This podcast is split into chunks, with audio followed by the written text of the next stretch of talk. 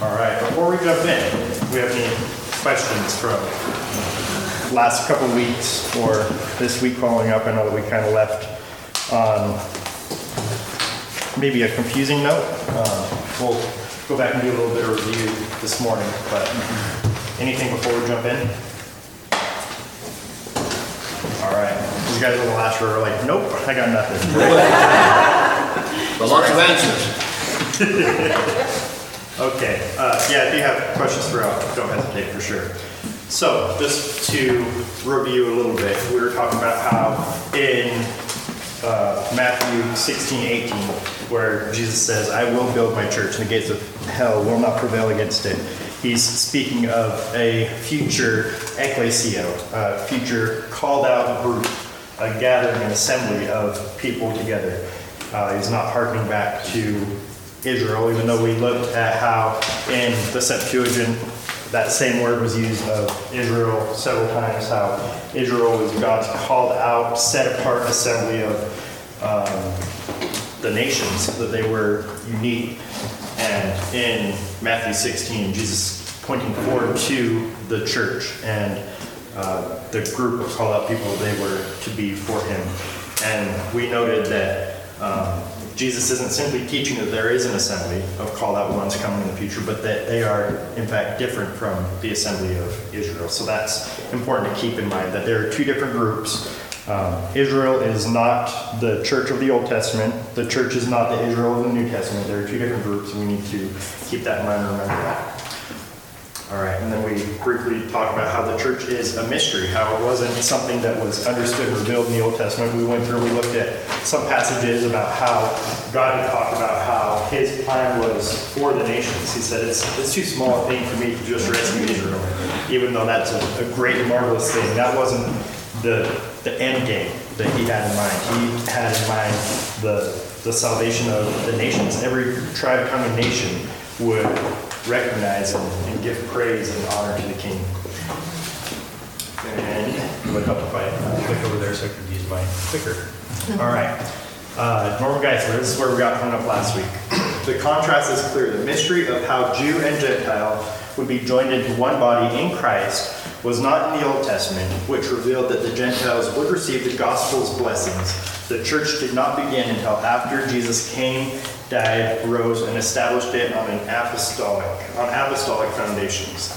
So, um, we talk about how there is a distinction. We look at kind of God's timeline of how He was working through uh, His people.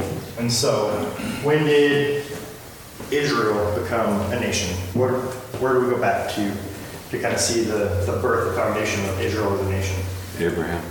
All right, so we see Abraham. And question for you, Walker. Who became Israel? Jacob. Whose name?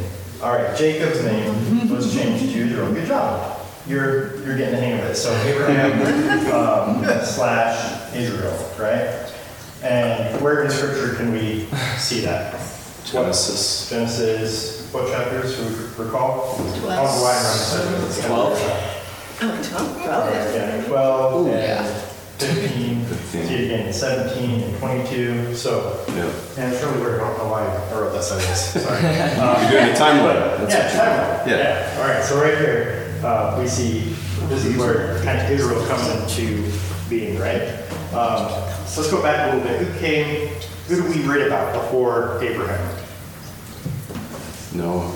All right, so over here is Noah, anybody else? Adam. Noah, Adam, all right. Anybody else in the scripture we know that is over here pre-Abrahamic days? Long time ago. Seth. Uh, Noah's Enoch. son. Yeah. Seth.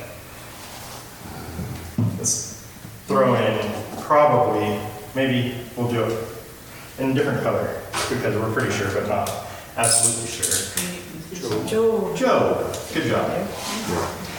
All right, and Job was most likely pre-Israel. and We think that in large part because Israel isn't mentioned at all throughout the, what was it, 42 or so chapters of Job. Uh, we don't read about Israel whatsoever.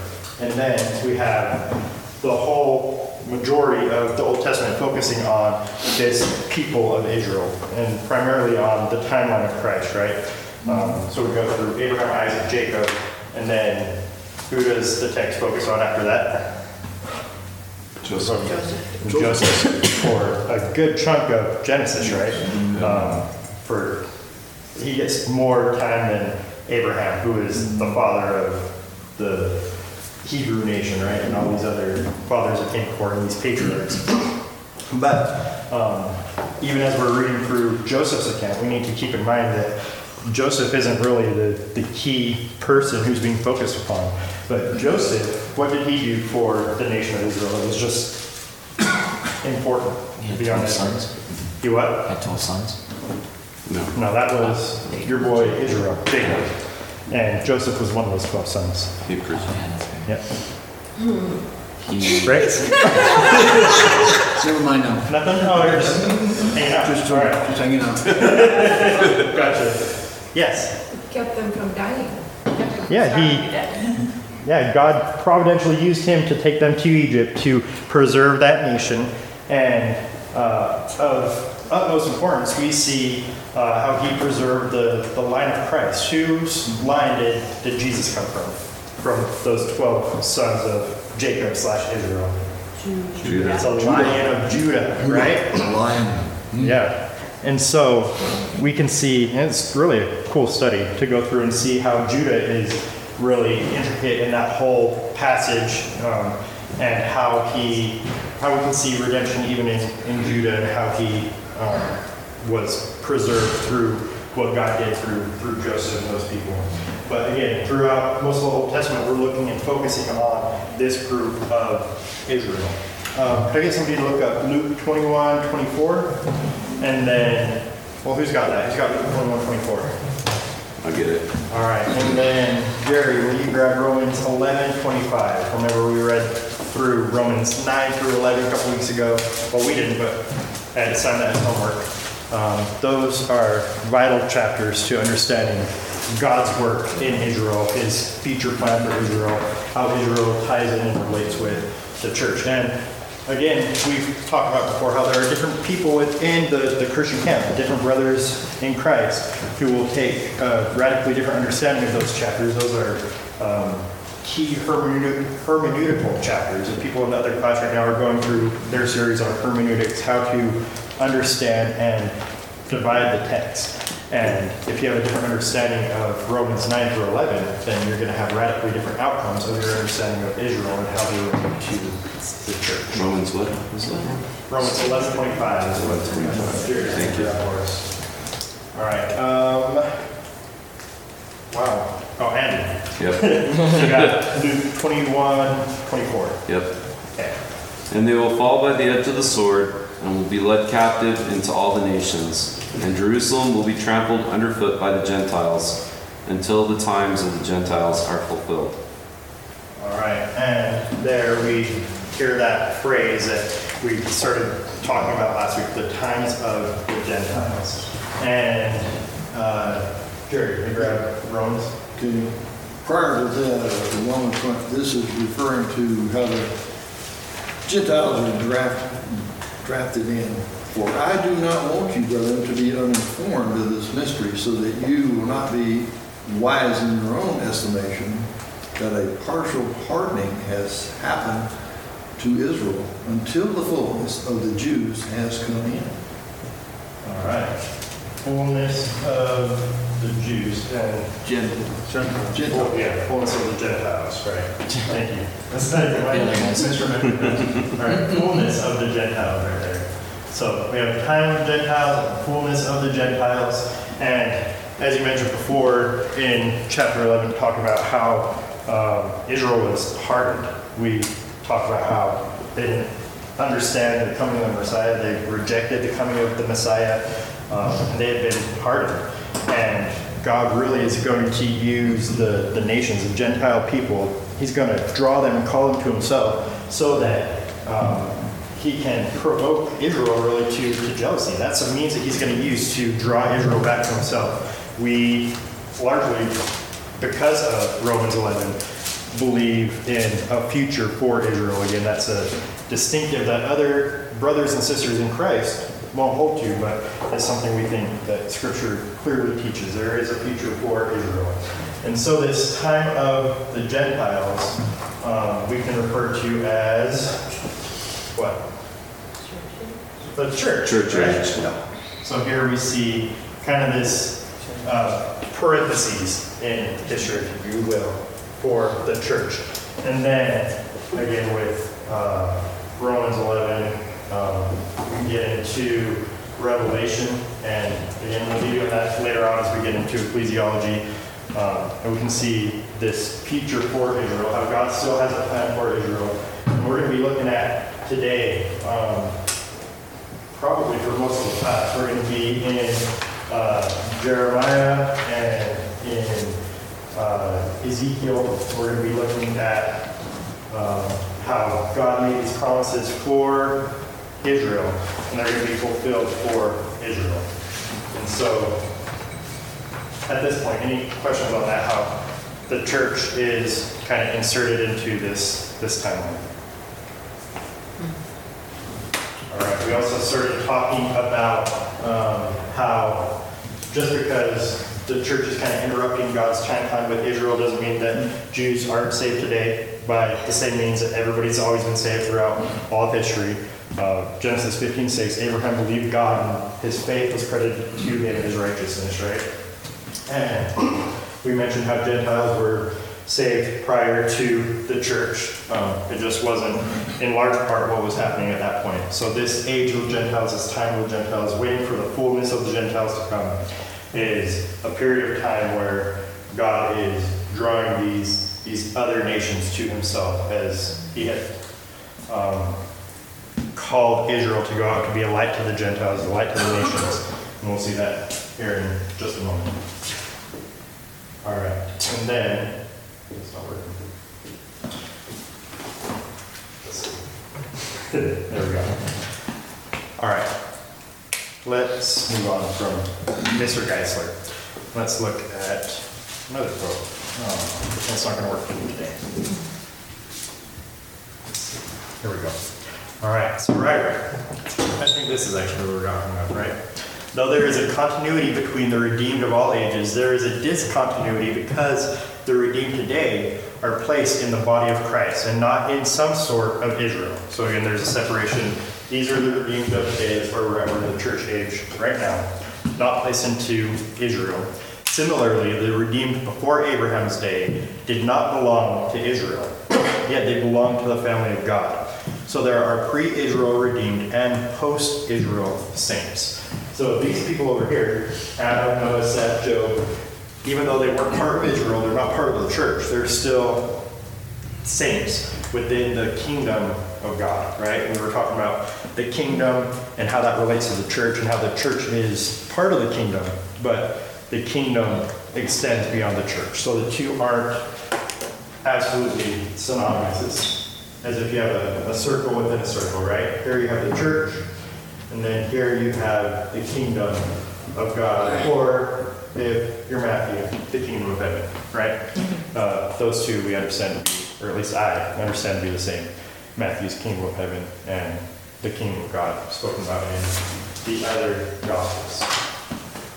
And then similarly, after the church is raptured, um, there will be other people who come to understanding, they come to faith, but they won't be a part of the church, right? They will still be a part of the kingdom, but this parenthesis, this church age, is for those who are indwelt by the Holy Spirit. The Holy Spirit is going to be taken up from us. Asked where that reference was last week. It is Second Thessalonians 2, 6 and 7, um, that talks about how the Holy Spirit is going to be removed. The restrainer who's restraining sin right now is going to be removed.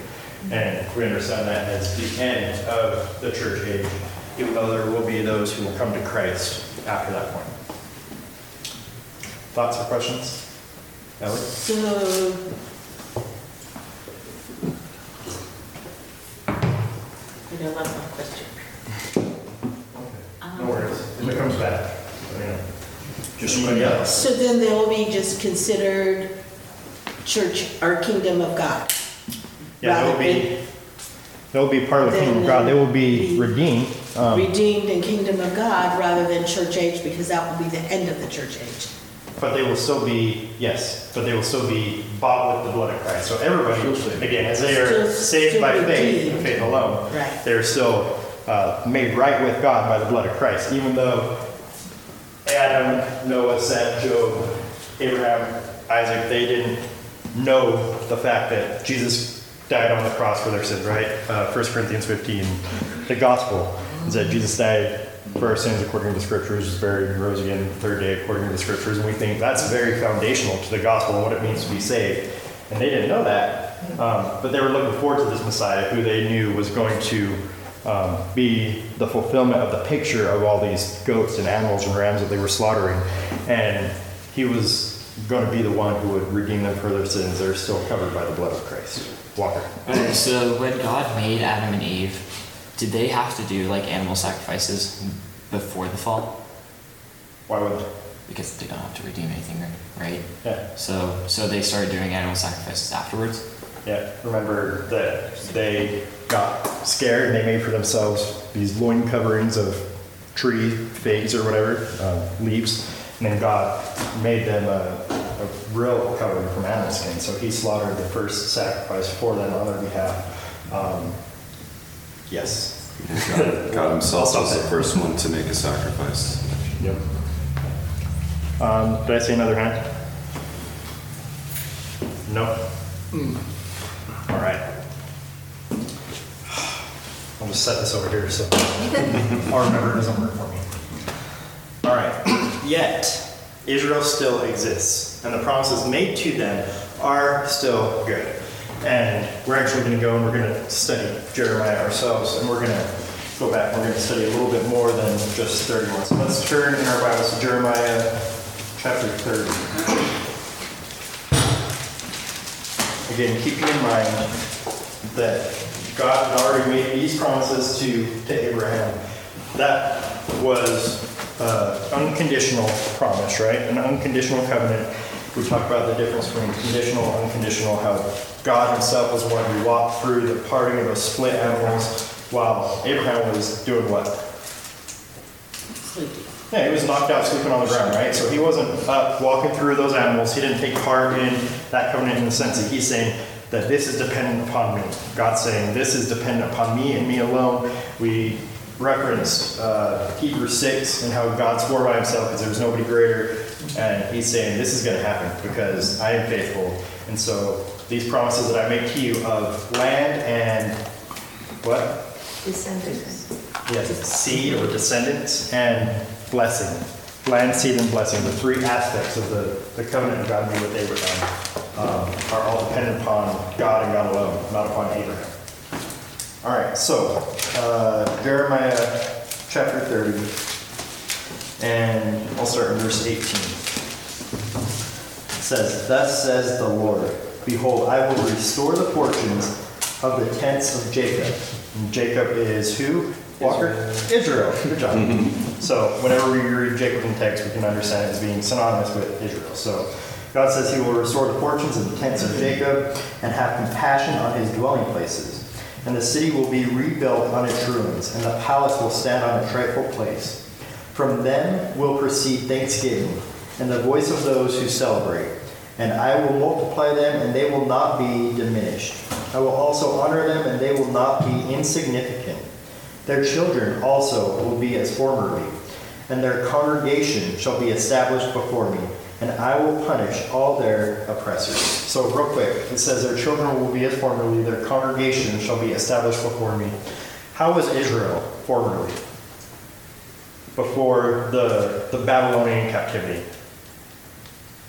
Think back to to the days of David and Solomon and all the glory that Israel had, right? They were they were doing all right. They were like the the superpower of the day, right? People were afraid of Israel.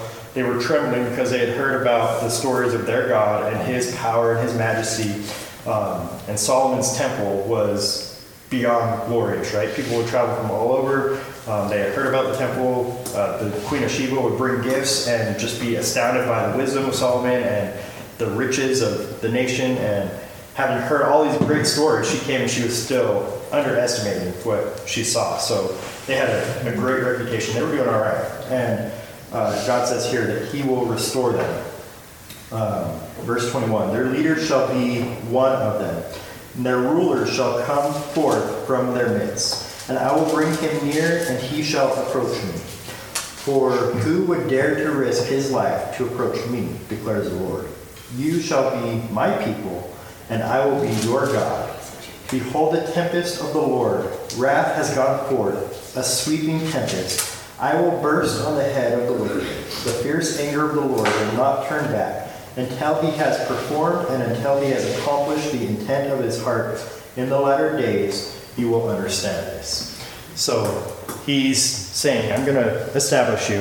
Um, I'm going to take you back to your, your former glory. And if you guys recall uh, reading through Ezra and Nehemiah, how they went back and they rebuilt the temple, they rebuilt the walls. Uh, what was the response of the people when the temple was rebuilt? Mourning. Yeah, there was mourning, right? Particularly above, among the older generation. So the younger people were like, man, this is great, this is awesome. And they were rejoicing and clapping. They're like, we're not under bondage anymore, but we're here, we have our, we have our own little building, right? But the old people, they remembered the glory of Solomon's temple. They remembered what they had before. And they were mourning, they were weeping. They're like, this is not what we had before. Um, and so as we're reading through Jeremiah, as we're reading through Ezekiel, we need to keep in mind that with prophecies like these, there are often double fulfillments. There's both a near and a far fulfillment. So there's a sense in which this was fulfilled uh, beforehand, but still a sense in which we're looking and we're waiting for a, a full fulfillment of what this is. We see this with other prophecies. Uh, you think of Isaiah 7, 714, one of those Christmas virgin, verses, right? Um, that, behold, the virgin will be with child and will give birth to a son, and his name shall be called Wonderful Counselor, Mighty God, Everlasting Father, Prince of Peace. And that's, uh, there was a, a near fulfillment for that. Most people think it was Isaiah's son in the next chapter that was born, and how that was a, a near fulfillment. But there was really a greater, more full fulfillment in Christ, how he was the one who was uh, the Messiah, right? The one who was to come, uh, Emmanuel, God with us.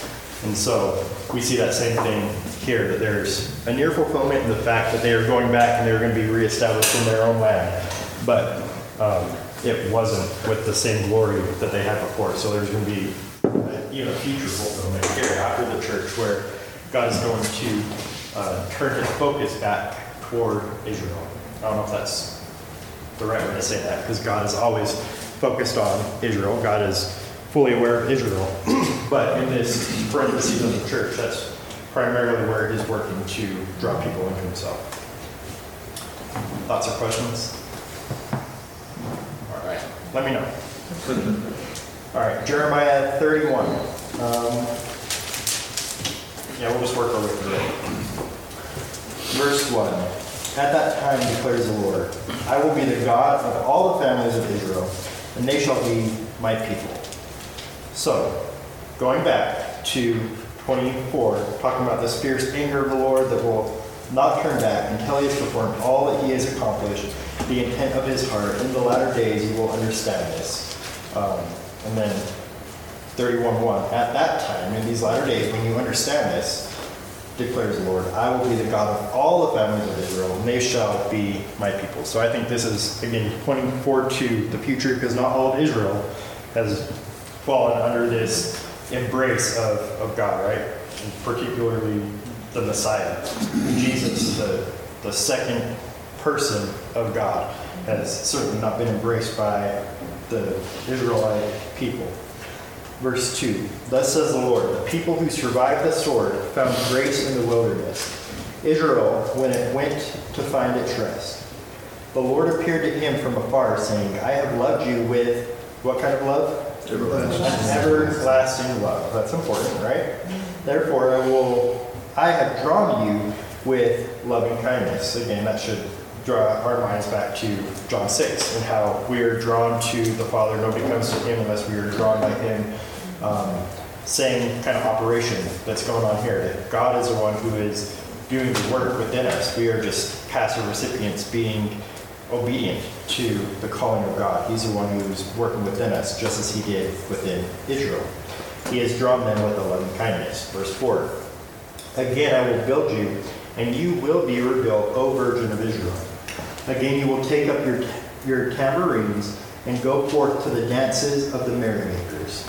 Again, you will plant vineyards on the hills of Samaria. The planters will plant. You will enjoy them, of course. Verse 6 And there will be a day when watchmen on the hills of Ephraim call out, Arise and let us go up to Zion, to the Lord our God.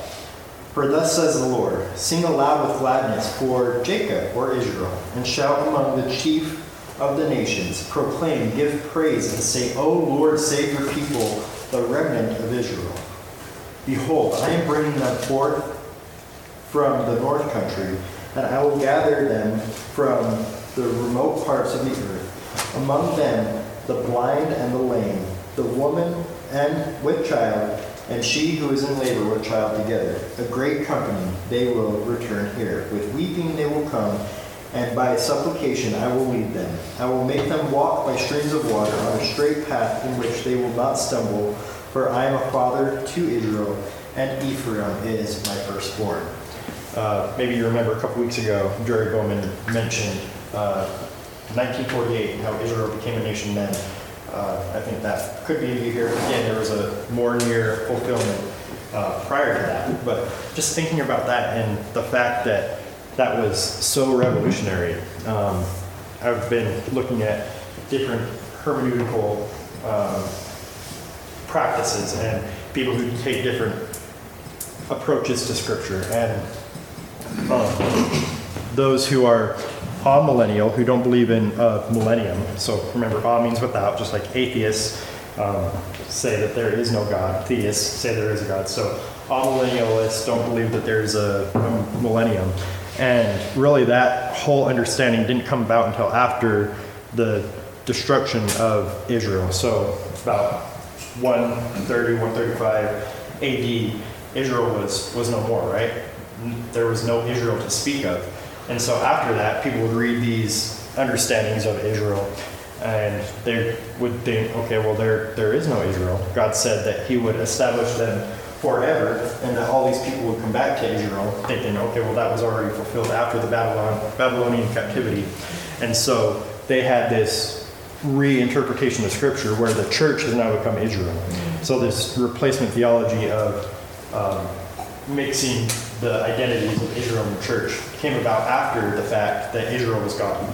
And so, much in the same way that people will sometimes today interpret scripture through their newspaper or through the news, which is a bad practice. We need to avoid that, right? Uh, that's what they were doing that day. They were saying, okay, well, here's what my Bible says. Here's what I see with my eyes. There is no Israel, so the church must be Israel.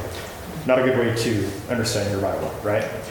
Yes. So this, so historically speaking, this is after the temple has been destroyed and after the Jewish people have been scattered. The, In that 130? diaspora, yeah. Yeah. Yeah, they're just all over the place. They're all over the Mediterranean, mm-hmm. up in Europe, Yeah. right? Getting in Europe. Okay. Yeah, and Origen comes in, he has this new understanding of scripture and how we should allegorize stuff and how a, a spiritual understanding is superior to a, a physical understanding because there's influence by Gnostics and yeah, all kinds of different things that went into how that whole movement arose. But uh, a major part of it was that they were seeing that Israel wasn't here anymore. So uh, it's good to remember that Israel is there, and from our perspective, we can see Israel is still there today, even after being gone for over a thousand years. Nobody knew that there was an Israel to speak of because there wasn't one, right? It was controlled by uh, Muslims and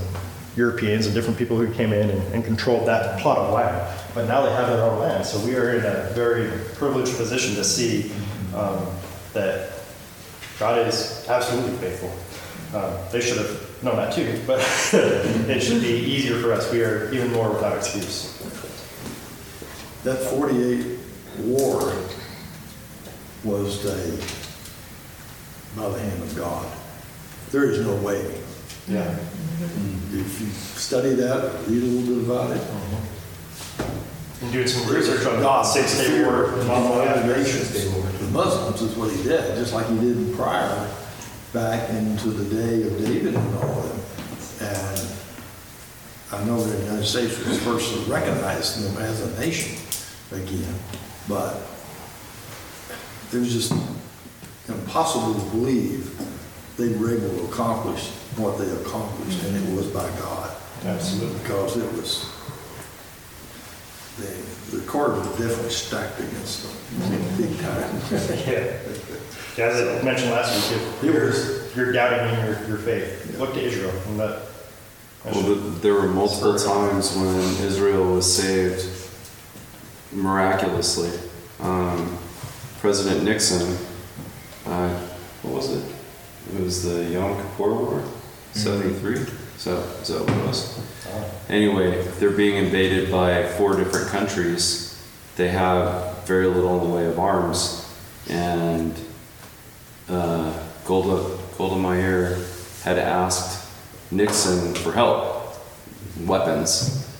And uh, Nixon originally, because he had a lot of anti Semitic people within his circle.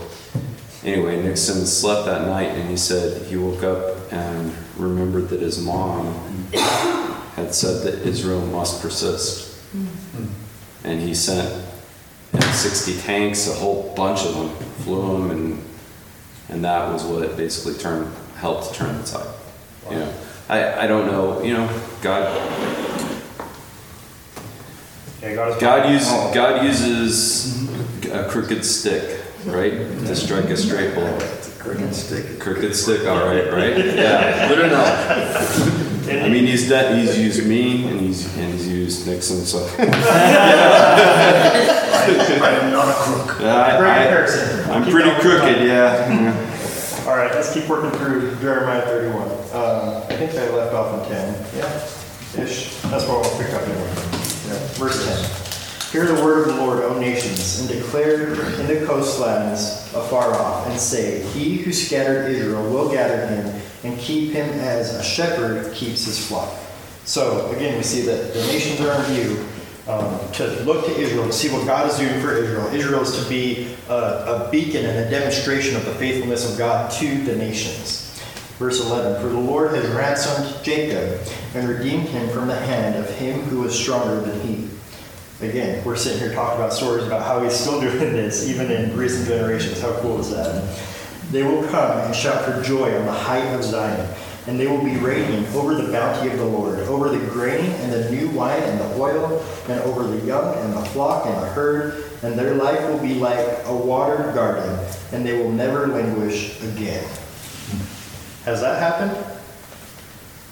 Oh, probably not, right? Israel's in the news like every single day. Um, people aren't talking about that as a place that we should go and um, envy, right? But people instead, you hear somebody going on a trip to Israel, and people are like, "Oh, dude, be careful! Like, are you sure you want to go? It's pretty sketch over there." Um, so this line that says that Israel will never languish again. Um, again, this is part of the reason we think, okay, well, this is still future, right? Again, there's a part or a, a facet of this that was fulfilled uh, with a near fulfillment, but certainly a, a facet that we're still looking for a, future fulfillment for. Verse 13. Then the virgin will rejoice in the dance, and the young men and the old together. For I will turn their mourning into joy, and will comfort them and give them joy for their sorrow. I will fill the soul of the priest with abundance, and my people will be satisfied with my goodness, declares the Lord. Thus says the Lord. A voice is heard in Ramah, lamentations and bitter weeping. Rachel is weeping for her children. She, she refuses to be comforted for her children because they are no more. Thus says the Lord Restrain your voice from weeping and your eyes from tears, for your work will be rewarded, declares the Lord, and they will return from the land of the enemy. There is hope for a future, declares the Lord, and your children will return to their own territory. We still believe that today. There is hope for a future for Israel. I have surely heard Ephraim grieving. You have chastised me, and I was chastised like an untrained calf. Bring me back, and I will, that I may be restored for you, are the Lord my God. For after I turned back, I repented, and after I was instructed, I smote on my thigh. I was ashamed and also humiliated because I bore the reproach of my youth. Is Ephraim my dear son? Is he a delightful child? Indeed, as often as I have spoken against him, I certainly still remember him. Therefore, my heart yearns for him. I will surely have mercy on him, declares the Lord. And again, if we understand Christology, right, that Jesus is God, He is Yahweh, then we understand that this is not taking place because Israel has rejected Yahweh, right? Yahweh in the flesh. They rejected the Son. They rejected the incarnate Word of God. And they've yet to come back and repent and to admit, man, I was wrong. But God says, I will remember him. I surely will have mercy on him. Um, let's jump down to 27.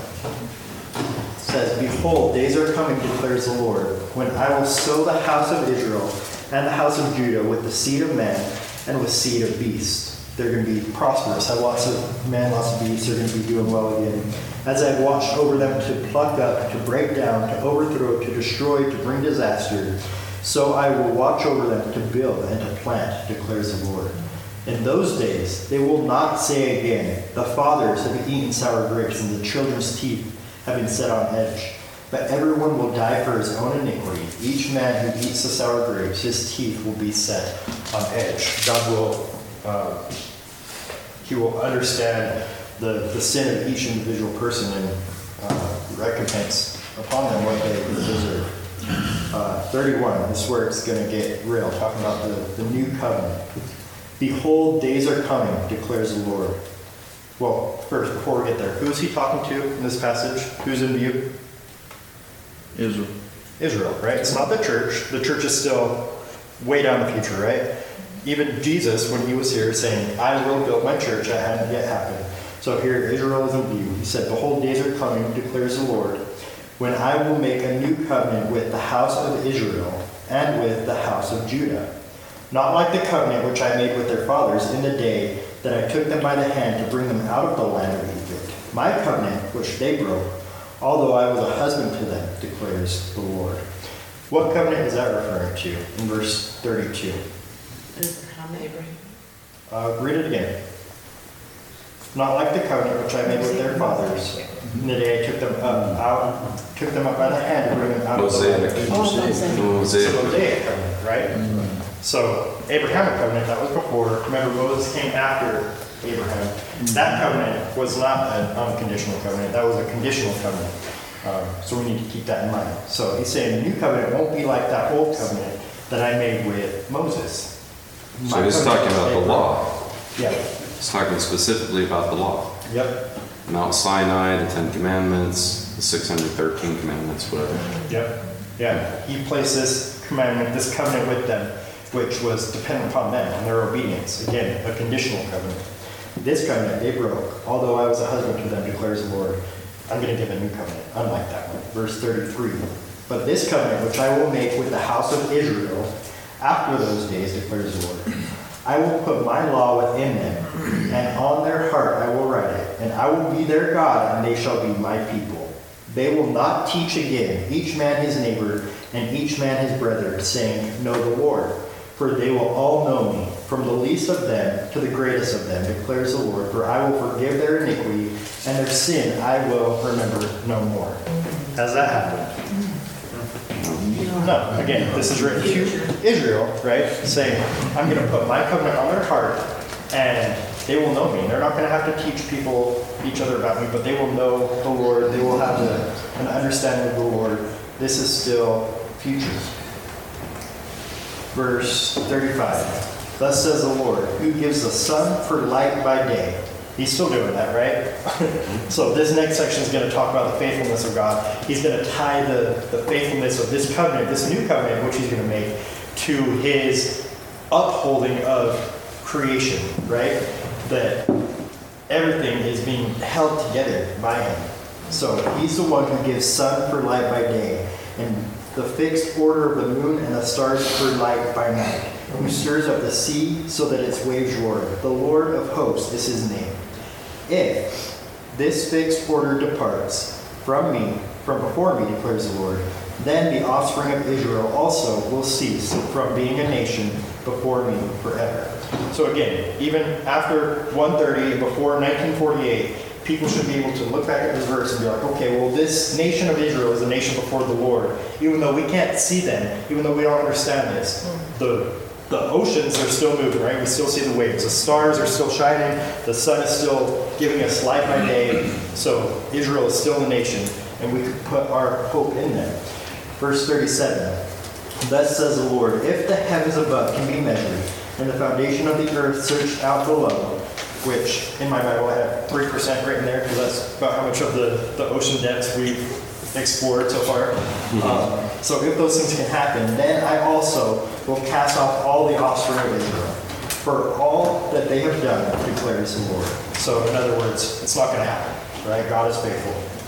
Verse 38 Behold, days are coming, future, declares the Lord, when the city will be rebuilt for the Lord from the tower of Haniel to the corner gate. The measuring line will go out farther straight ahead of the hill Gareb, and it will turn to Goah, and the whole valley of the dead bodies of the ashes, and all the fields as far as the brook Kidron to the corner of the horse gate toward the east shall be holy to the Lord. It will not be plucked up or overthrown any more. What's the last word? Or tomorrow. Forever, right?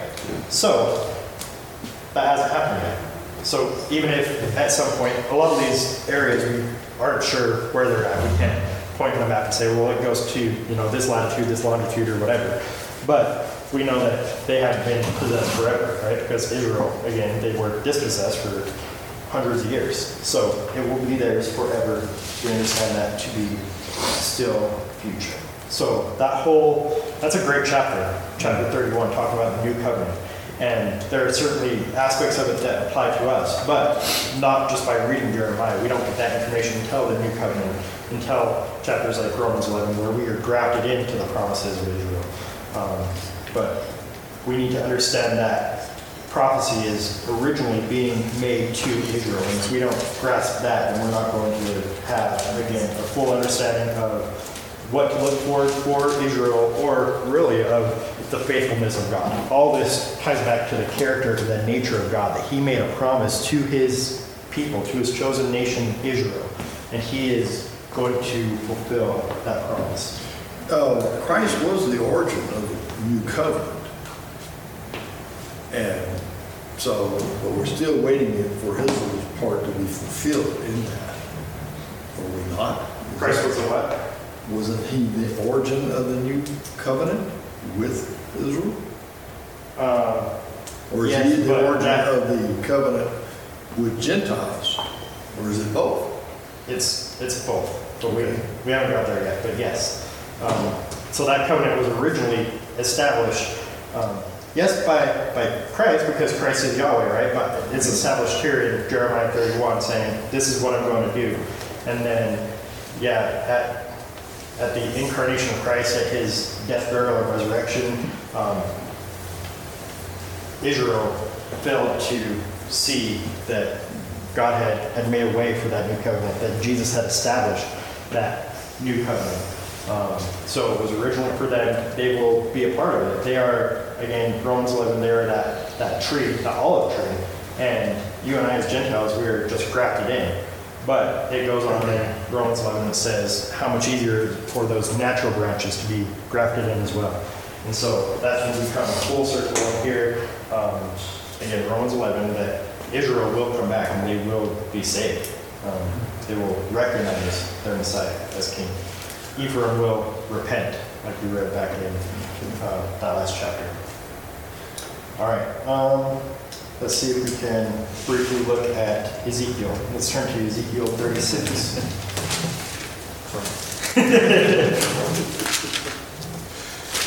All right. Ezekiel 36, 1 through 11.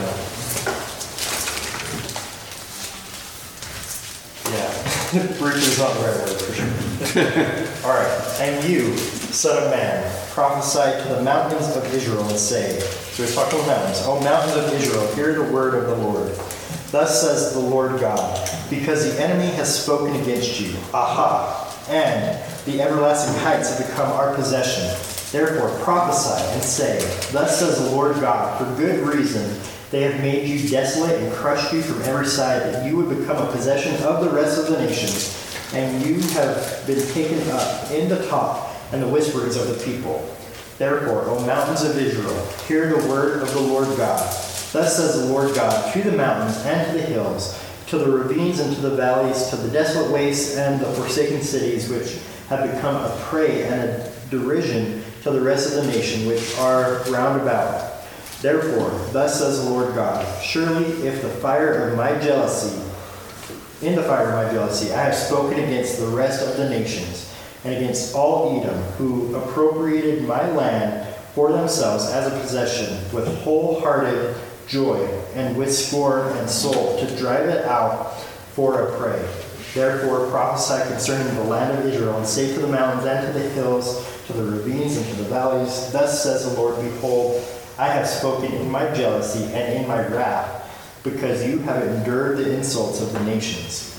Therefore, thus says the Lord God, I have sworn that surely the nations which are around you will themselves endure their insults. But you, O mountains of Israel, you will put forth your branches and bear your fruit for my people Israel, for they will soon come. For behold, I am for you, and I will turn to you, and you will be cultivated and sown. I will multiply men on you, all the house of Israel, all of it. And the cities will be inhabited, and the waste places will be rebuilt.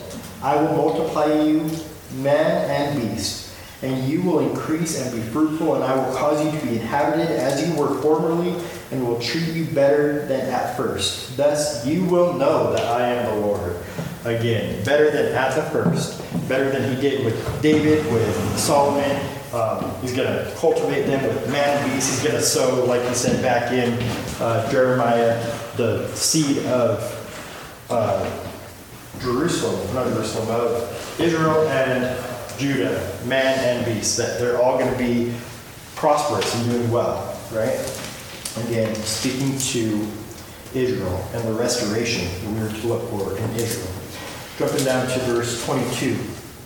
Therefore, say to the house of Israel, Thus says the Lord God, It is not for your sake, O house of Israel, that I am about to act, but for my holy name, which you have profaned among the nations where you went. So again, not because of Israel, but because of his holy name. God made a promise, he's going to fulfill it.